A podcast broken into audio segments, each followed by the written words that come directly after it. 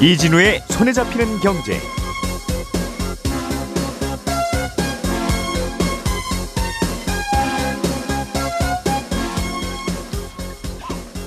안녕하십니까 이진우입니다. 우리나라에는 분양가 상한제라는 제도가 운영되고 있죠. 건설회사가 아파트를 지어서 분양할 때 분양가를 어느 정도 이상으로는 못 받게끔 정부가 규제를 하는 겁니다. 이때 분양가는 그 동네 땅값에다 건축비에 적정 마진을 더해서 결정이 되긴 하는데 이걸 심사하는 지자체마다 서로 다른 기준으로 심사를 하다 보니까 이런저런 분쟁과 논란이 좀 있었습니다. 그래서 정부가 이 기준을 좀 구체적으로 바꾸기로 했는데 어떻게 달라지는 건지 또 바꾸면 어떻게 될지 예, 이것도 좀 짚어보겠고요. 우리가 흔히 1금융권이라고 부르는 곳이 은행이고 신협이나 새마을금고 같은 곳은 2금융권이라고 하는데 보통은 2금융권의 대출금리가 은행보다 더 높습니다. 그런데 최근에 은행 대출 금리가 2금융권보다 오히려 더 높아지는 금리 역전 현상이 벌어지고 있습니다. 아마도 대출 규제의 여파가 아닌가 싶은데 이 내용도 자세히 들여다보겠습니다. 요즘 요소수 부족 사태로 뉴스가 거의 도배가 되고 있는데 관련해서 새로 나온 소식들도 한번 정리해보죠. 11월 9일 화요일 손에 잡히는 경제 광고 잠깐 듣고 시작하겠습니다. 우리가 알던 사실 그 너머를 날카롭게 들여다봅니다.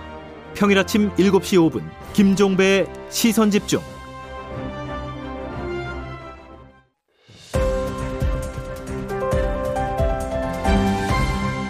이진우의 손에 잡히는 경제.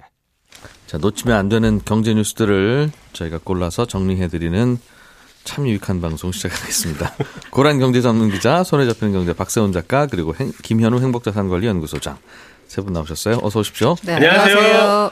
자, 오늘도 어, 요소수 얘기로 좀 시작을 해야 될 것 같은데 네. 요소수 집중 취재하고 계시는 박 작가님 거의 이제 요소수 전문가가 되셨어요. 에, 그래야 될 것 같습니다. 예, 이 난리가 끝나면 요소수 판매를 하시지 않을까 하는 생각이 들 만큼 하루 종일 그 취재를 하고 계십니다. 정부가 베트남에서 요소 200톤을 긴급 수입하기로 했다는 뉴스가 있습니다. 네, 어제 오후에 정부가 발표한 내용인데요. 일단 베트남에서 요소 200톤을 다음 주 중에 가지고 오는 걸로 합의가 됐다고 하고 예. 호주에서는 요소 수 2만 리터 가지고 오는 거에 더해서 7천 리터를 더 가지고 오는 걸로 합의가 됐습니다. 예. 그리고 확정된 거 외에 또 다른 나라들하고 협의를 해서 연말까지 요소 1만 톤을 더 가지고 오는 걸로 협의 중이긴 한데 예. 어느 나라이고 구체적으로 어떤 협의가 얼만큼 진행이 되고 있는지는 아직 공개가 안 됐습니다. 음. 그리고 어제 국방부에서 비축하고 있는 요소수 물량을 시중에 풀 수도 있다는 보도가 나오긴 했는데 이것도 구체적으로 어느 정도나 풀지는 아직은 모릅니다. 음. 이게 어제까지 나온 요소수 관련 보도들입니다. 네. 일단은 군 수송기를 동원해서 가지고 오는 요소는 어, 요소는 그 요소 수였죠. 네, 호주에서 가지고 오는 건 요소 수입니다. 음, 증류수에다가 요소를 탄 거. 탄 거, 이미 어, 완제품. 그건 이제 바로 쓸 수 있는 거예요. 그렇습니다. 음, 양이 많지는 않습니다만. 그렇습니다. 한 20톤 정도 되는 거니까. 베트남에서 갖고 오는 건 요소니까 네. 오히려 이게 도움이 되겠네요. 증류수는 우리나라에 있을 테니 네. 요거 타서 쓰면 되는 거지 않습니까? 네, 요소 가지고 오면 지금 뭐 요소가 없어서 문제지 요소만 네. 있으면 요소수 만드는 거 어렵지 않습니다. 그래서 어제 생산업체 쪽에 확인해 보니까 예. 보통 그냥 이틀 정도면 바로 요소수로 만들 수 있다고 음. 하네요. 그러면 베트남에서 갖고 오는 요소 200톤으로는 요소 수를 얼마나 만들 수 있어요? 보통 요소 1톤으로 요소 3톤을 만들 수 있습니다. 아이고 많이, 섞지는 못하네요. 네. 많이 희석하지는 못하네요. 대략 32.5% 정도가 아, 요소니까 요소 수에는 그러니까 요소 200톤 가지고 온다면 그걸로 만들 수 있는 요소 수는 600톤입니다. 네. 1톤이 대략 1000리터니까 600톤은 60만 리터가 되는 거죠. 예. 여기에 호주에서 들여오는 요소 수가 2만 7천 리터니까 62만 7천 리터가 별 문제 없다면 다음 주 중에는 시중에 공급이 되긴 합니다. 음, 추가로 들여온다. 네. 62만 리터면 뭐 트럭 기준으로는 뭐 얼마나 넣을 수 있는 건지 얼마나 사용할 수 있는 건지 감이 안 잡히는데 작년 기준으로 보면 예. 차량용 요소수 같은 경우에 하루 평균 60만 리터가 상, 사용됐습니다. 그러니까 이번에 호주랑 베트남에서 수입하는 물량은 아. 네. 작년 기준으로 보면 하루치보다 아주 조금 많은 음. 그 정도 양입니다. 예. 그래도 없는 것보다는 나은 상황이긴 한데 정부는 일단 가지고 오는 물량은 정부가 정한 우선순위에 따라서 공급을 할 계획이고요. 네. 일단 시급하게 공급해야 하는 부분을 물류 쪽으로 보고 있습니다. 그러니까 화물차들한테 먼저 줄 계획이다. 예. 이런 얘기입니다. 뭐 승용차들도 요소수를 넣어야 되는 경우는 있습니다만 자주 넣지는 않으니까 네. 하루 평균 60만 리터 소요되는 요소수의 대부분이 네, 대부분이 화물차로 갔을 거고 그렇습니다. 그러니까 아껴 써도 뭐 많아야 이틀치 정도가 확보된 건데 네. 야, 이게 여기저기 정말 열심히 찾아서 겨우 이틀치 하루치 이렇게 찾아내면 야, 이게 멈추면 어떨지 걱정되네요. 네. 음. 배기가스 저감 장치라고 해서 요소수가 없으면 차를 멈추게 하는 네. 그 장치를 잠깐 좀 쉬게 하면 네. 요소수 없이도 차가 달릴 수 있는 거 아니냐. 물론 네. 환경 오염이 되긴 하는데 네. 그래도 구급차나 뭐 이런 게 설 수는 없지 않습니까? 네. 하는 고민 때문에 요걸 해제해서 좀 긴급하게 쓰는 방안도 검토되는 걸로 알고 있는데 네. 여기는 좀 소식이 있습니까? 환경부가 어제 저감장치 해제하는 건 안 된다고 결론 내렸습니다. 예. 왜냐하면 해제하는데 들어가는 시간 비용 계산해 보면 효과적이지 않다라는 게 첫 번째 이유고 말씀하신 것처럼 저감장치 해제했을 때 생기는 환경 오염 요거 무시할 수 없다라는 게 또 다른 이유입니다. 음. 요소수 수급 안정을 우선적으로 해야 된다고 판단하고 있다라는 게 환경부의 공식 입장인데 예. 조금 전에 말씀드렸듯이 정부가 지금 다른 나라랑 협의하고 있는 게 1만 톤 정도 되거든요. 음. 요게 만약에 들어온다면 이 물량은 대략 한 달에서 한 달 반 정도 사용할 수 있는 물량이라서 네. 그걸 기대하고 있는 겁니다. 환경부에서는. 음. 200톤 갖고 왔으면 이제 하루 쓸 수 있으니까 네. 만 톤이 들어오면 네. 한 4, 50을 쓴다 이 말이군요. 그렇습니다. 작년 기준으로 대략 요소 8만 톤 정도가 들어왔어요. 차량용 요소수로. 예. 요소로. 예. 그러니까 1만 톤이면 한 달 반 정도 사용하는 양이 되죠. 지금 상황으로는 한 11월 벌써 11월이군요. 이달 말쯤 네. 되면 요소수 떨어질 거라고 하고. 거의 그렇습니다. 예. 에, 떨어질 거라고 하고 한 달 반이면 지금 한 12월 중 뭐 지나서 한 1월 중순 되면 또 떨어지는 건데. 그렇습니다. 음. 그 그러니까 사이에 이제 또 중국 정부하고 협의해서 네. 지금 중국에서 묶여 있는 게 대략 한 2만 톤 정도 되거든요. 그러니까 그거 좀 어떻게든 들여오겠다라는 게 정부 입장인 것 같고 생각인 것 같고 요소가 요소가 그렇습니다. 예, 예. 그리고 음. 다른 나라와의 또 수입처 다변화도 좀 그때까지는 어떻게든 만들어 보겠다. 음. 일단은 12월 말까지는 어떻게든 해보겠다라는 게 정부 생각인 것 같습니다. 예. 다른 나라에는 좀 남아 있으면 좋은데 그 요소가 또 비료의 원료이기도 하고 네, 다른 나라들은 주로 또 비료용으로 쓰죠. 인도네시아 같은 경우는. 뭐 그렇게 쓰는데 그게 다들 부족한 것 같아서 잘 네. 구해졌으면 하는 생각은 듭니다. 네. 그리고 이 밝힐 수는 없, 업체명을 밝힐 수는 없는데 네. 기업들 같은 경우도 지금 중국하고 어제도 말씀드렸듯이 요소수를 바로 수입하는 방안을 추진하고 있다고 했잖아요. 예. 요게 아마 지금 제가 알고 있는 업체 같은 경우는 수요일이나 목요일쯤에 예. 계약이 체결이 되는데 그 물량이 한 500톤 정도 되거든요. 하루에 60만 리터를 쓰는데 500톤이면 몇 리터입니까 이게? 초도 물량이라서. 요소수 한한 네. 달치 정도? 네. 아, 그래도 한 달치는 되겠네요, 그죠? 한 달치는 요소 수가 500톤이니까 요소 500톤이 아니라 아. 요소수 500톤이니까 예. 대략 하루 이틀 정도 치긴 한데 하루치 정도네요. 네. 근데 이제 주- 중요한 게 뭐냐면 만약 네. 이쪽 업체에서 계약을 하는 게 성공을 하게 된다라면 다른 업체들도 좀 중국하고 바로 direct로 연결해서 가지고 올 수도 있지 않나라는 기대도 해볼 수는 있습니다. 네, 예, 알겠습니다. 고맙습니다. 고란 기자님, 네. 그 1금융권, 2금융권 이렇게 구분하는 이름이 있어요. 금융회사들은 음. 1금융권은 시중은행, 네. 2금융권은 은행이 아닌 다른 기타 등등, 네. 3금융권은 그런 것도 아닌 대부업체? 예, 뭐 이런 쪽이라고 되게 구별을 하죠. 네. 보통은 그래서 숫자가 커질수록 1금융권이 금리가 낮고 음. 2금융권이 금리가 그다음이고 3금융권은 숫자가 높아지니까 금리도 높아지는데 2금융권 대출 금리가 요즘 오히려 싸다. 음. 은행 가지 말고 2금융권부터 먼저 가는 게 요령이다. 그래요, 정말? 네, 이금융권 가운데 이제 상호저축은행, 우체국예금, 새마을금고, 혁동조합 등이 있는데요. 예. 이 가운데 그 상호금융권이라고 부르는 게 지역 단위 농협, 수협, 신협, 산림조합, 새마을금고 등이 있습니다. 네. 근데 이 가운데 저축은행이나 우체국 예금을 얘기하는 건 아니고요. 제가 지금 말씀드리는 건 상호 금융권 얘기입니다. 이 금융 가- 가운데서도 음. 예. 여기 주택 주택담보대출 금리를 보니까요. 오히려 은행보다 낮은 금리 역전 현상이 일어났습니다. 신용대출도 역시나 역전이 됐고요. 음. 신협중앙에 따르면 9월에 취급한 신협의 대출 평균 금리가 신용대출이 5.03%, 네. 주택담보대출이 3.72%. 음. 이 지난해 말 6.05%였던 신용대출 금리는 되레 1%포인트가량 떨어졌고요. 예. 은행들은 굉장히 많이 올랐는데 지금 여기는 오히려 떨어졌고 주담대 금리는 오르긴 했지만 지난해 말보다 0.3%포인트 오르는데 그쳤습니다. 네. 새마을금고 같은 경우에는 9월 말 전체 대출 금리가 3.9%밖에 안 돼요. 음. 지난해 말엔 4% 선이었는데 떨어진 거고요. 네. 그럼 이 기간에 은행권은 어떻냐라고 보니까 신용대출 평균 금리가 4.34%. 더 비싸죠 새마을금고보다. 네. 지난해 말 8, 3.82%에서 올랐습니다. 이 상호금융권에서 그러니까 훨씬 적은 이자로 돈을 빌릴 수 있게 된 거죠. 왜 이런 현상이 나온 거예요? 말씀하신 대로 은행은 금리를 올리고요. 상대적으로 이 금융권은 금리를 낮추거나 상호금융권은 음. 오히려 유지하거나 하면서 역전이 벌어진 그러다 건데요. 보니까 네. 예. 말씀 뭐 계속 나오고 있지만 금융 당국이 대출 목표 증가치를 딱 줬잖아요. 증가 예, 목표치를 이게 6%라서요. 이거를 맞추려고 하면 일단 할 수 있는 일이 금리를 대폭 올려서 손님들 좀 적게 오게 하는 겁니다. 그냥 뭐 이게 이익을 많이 하- 내기 위해서라기보다는 음.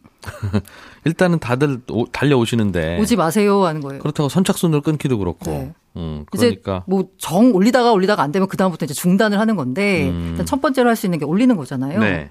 그, 그렇게 해서 올라, 올렸기 때문에 예, 금리가 비싸졌고 음. 반면에 이 상호금융권 같은 경우에는 이 가계대출 증가율이 2에서 3%에 그쳐요. 작년에 아, 아니요, 아, 올해. 최근에 올해, 올해. 9월 말 예, 기준으로 예, 보자면 예, 작년 대비. 지난해 말 전년 예. 대비해가지고 뭐 신협 같은 경우에는 1.6, 새마을금고도 1.5. 그러니까 이 목표치에 훨씬 못 미치는 겁니다. 음. 그러니까 여기에서는 금리를 올려가지고 손님들 떠나세요라고 할 필요가 없이 오히려 금리를 낮춰서 많이 오세요라고 하는 게 더 좋은 거예요. 예. 그러다 보니까 상호금융권은 금리를 낮추고 은행은 금리를 높이고 음. 하다 보니 역전됐다. 오늘 이거 고란 기자가 얘기 안 해주셨으면 아, 계속 은행 가서 비싼 금리 때문에 또 고민하다가 결국 대출 받고 그럴 뻔 했잖아요.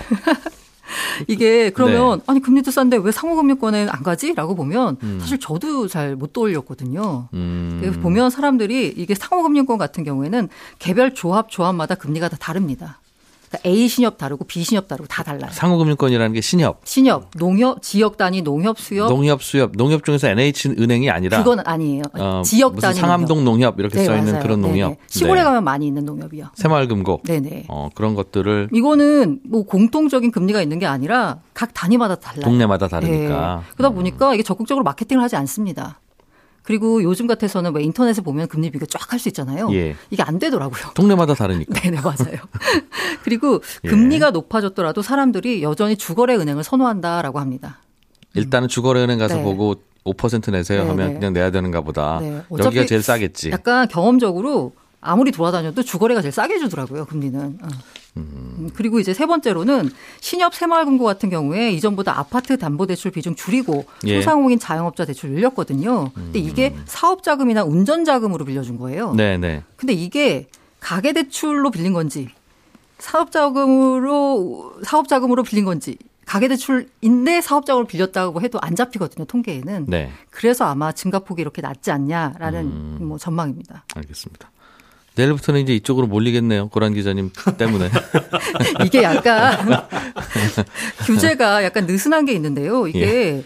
그 아까 제가 말씀드린 대로 상호금융권 같은 경우에는 이 관련 법과 소관 부처가 다릅니다. 금융위 규제 사항이 아니고요. 은행법 규제가 아니고 음. 네. 예를 들면은 그 신협 같은 경우엔 아 저기 해- 어, 새마을금고 같은 경우에는 행정안전부, 네. 농협이나 축협은 농림축산식품부, 수협은 아. 해양수산부, 금융위원장이 안 무섭군요, 이쪽은. 산림조합은 산림청. 네. 근데 어쨌든 간에 그 금융권에서 만약에 대출 규제가 들어가면 이쪽도 들어갑니다. 그래서 최근 들어서 이쪽 그 상호 금융권에 대한 대출 규제를 좀 강화하기 위해서 네. 비조합원에 대한 대출을 어렵게 했어요. 비조합원이 뭐예요?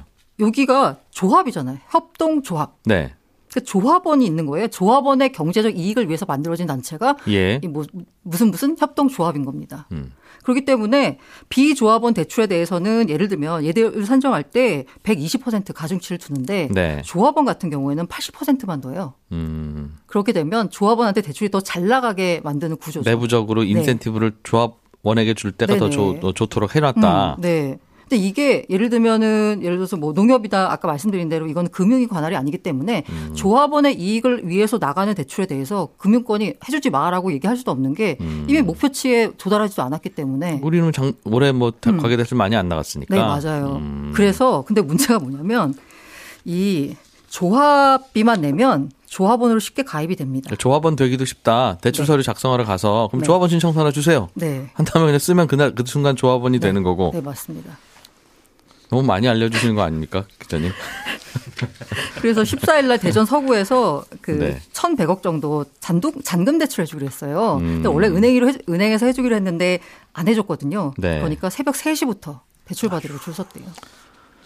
근데 이러면 대출 규제가 안 통하겠네요. 그래서 예. 이 금융위가 보니까 네. 매년 뭘 개최하고 있냐면 지금 현재 똑같이 은행인데 조합법이 그 법이 달라가지고 네. 여신 규제를 제대로 안 받는다 이래가지고 이걸 조금 해소를 하려고 매번 매번 회의를 하고 있는데 행안부한테도 이거 새마을금고 음, 관리권 맞아요. 우리한테 줘라 네. 금융회사니까라고 하면 행안부가 네 그러십시오 할 리가 없죠. 네네. 알겠습니다.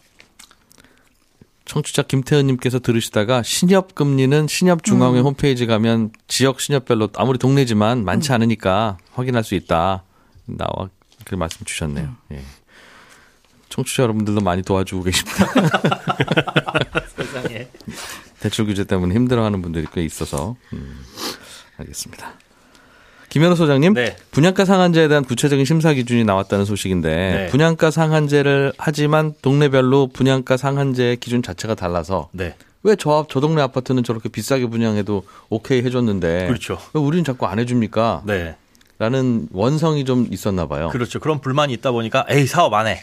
해가지고 개발을 뒤로 밀어버리게 되고 예. 이러면 이제 공급이 안 되고 이런 문제가 생겨서 그에 대한 기준을 조금 명확하게 예, 세웠습니다. 그러니까 시행사나 조합 입장에서는 사실은 아, 분양가가 좀 높게 나왔으면 좋겠고 네. 어, 이걸 규제하는 입장에서는 많이 깎으려고 하고 네. 그런데 그 기준이 모호한 부분에 있어서는 자꾸 이제 마찰이 발생을 하는 거죠. 음. 예, 그러다 보니까 뭐 강동구 둔촌동, 둔촌주공 같은 경우에는 또 내년으로 미뤄졌고 예. 그래서 이런 것들에 대한 기준을 세웠는데 이게 사실은 이제 재작년, 그러니까 2년 전부터 어, 민간 택지에 대한 이 민영주택도 분양가 상한제를 이제 적용받게 됐잖아요. 그러다 예. 보니까 사실은 되게 중요한 이슈인데 아, 분양가를 따질 때 택지비하고 건축비 그리고 여기에 이제 각각 가산비라는 게 붙는데 음. 예. 이에 대한 기준이 좀 구체화됐다. 그래서 싸울 여지가 조금 줄어들고 원래는 어디서 싸웠어요? 어, 주로 이제 가산비 부분에서 싸웠습니다. 원래 분양가 상한제가 땅값, 네, 그렇죠. 건축비, 그렇죠. 거기에 마진 네. 딱 정해서 세 개 더한 다음에 여기에 이만큼 이 가격으로 분양하세요 하는 맞습니다. 건데. 그런데 택지비나 사실 건축비는 크게 이제 뭐 싸울 만한 소지는 없어요. 음. 예. 그런데 가산비 여기 이제 더 붙이는 적정 마진. 그렇죠. 적정 마진. 이 적정 마진과 이것저것 더 들었어요. 주장하는 그 비용들을 네. 깎는 그 기준이 모호했기 때문에 그 부분에서 조금 마찰이 많이 생겼었는데 그게 약간은 투명해지면서 음, 구체화되면서 아, 이 주체 사업 주체 쪽에서는 예측하기가 조금 수월해졌고 어 그래서 그게 이제 공급을 아무래도 활성화할 수 있게 되지 않을까를 뭐 기대할 수 있는 뭐를 어떻게 좀 바꿨는지 들으면 저희가 이해할 만한 겁니까? 어, 네, 일단은 그 아니 너무 복잡한 거면 예, 예. 안- 얘기 안 해주시는 게 어, 마음 편하고. 그냥 아 요거는 분양가가 높아지는 쪽으로 유리하겠구나 사업 주체 쪽으로 예. 또 요거는 분양가가 낮아지는 쪽으로 좀 유리하겠구나 아니면 요거는 좀 선명해지겠구나 정도를 알아두시자면 예. 택시비 산정 시에 택지비 산정 시에 음, 주택 외에 상가나 임대 면적을 포함해 가지고 제출하는 경우가 많이 있었는데 음. 그러니까 주택이 아닌데 이걸 이 땅값에 포함을 하는 거죠 나중에 어차피 이걸 주택 으로 쓰지도 않을 건데 근데 그런 부분은 어, 다 빼고 주택만 반영하도록 이제 명확해졌고요. 이건 이제 분양가를 낮추는 요인이 있습니다.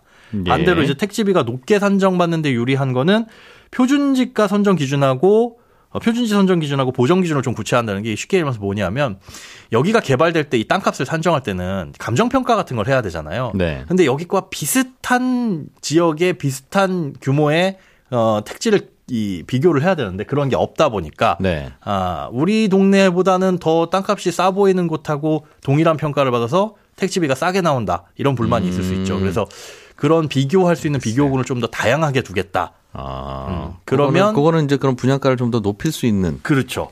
높일 수 있는 요인이 되는 거고, 그 다음에 착공을 좀 빨리 하기 위해서 선납해 가지고 땅을 사는 경우가 있는데, 네. 그럴 때는 땅값이 조금 할인돼서 적용이 됩니다.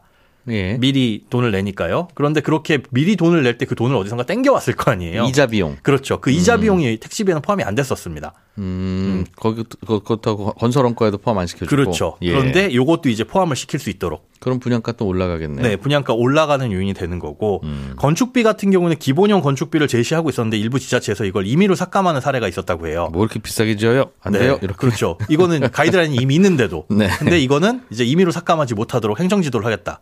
요것도 음. 분양가가 오를 요인이 있는 어, 개선책이고요. 전반적으로는 다 분양가가 오를 요인이 많네요. 네, 그러 그렇게 보입니다. 어떻게 적용될지는 맥, 맥락을 되는데. 보면 뭐 올리기 위해서 조정하는 거죠. 하도 이것 때문에 말이 많고 진도가 안 나가니까 그렇죠. 조합원들이 세상 바뀌면 할래요. 재건축 이렇게 나올 맞습니다. 테니까 예. 나오고 있을 테니까 우리가 원하는 분양가가 안 나오니까 예. 그 말인즉슨 분양가가 너무 낮게 책정되다 보니까 음. 그걸 이제 현실화하겠다라는 그 말은즉슨 사업 주체에 조금 유리하도록 알겠습니다. 분양가가 좀 높게 보이도록 하는 쪽이 좀 많아 보입니다. 분양가를 많이 억눌러서 주변보다 많이 싸게 해주는 이른바 로또 분양이 예, 슬슬 없어지고 있다는 신호일 수도 있어서 네, 어, 청약 가점 높은 분들은 아껴두지 말고 쓰는 게 요령일 수도 있겠다는 냄새가 뉴스에서 좀 나네요. 예, 문자들이 막 조합원 가입 자격이 까다로워서 이사회 승인을 받아야 돼서 당일 안 됩니다는 문자도 있고 준조합원으로 가입하면 됩니다 하는 문자도 있고 청취자분들의 수준이 저희보다 더 높으십니다.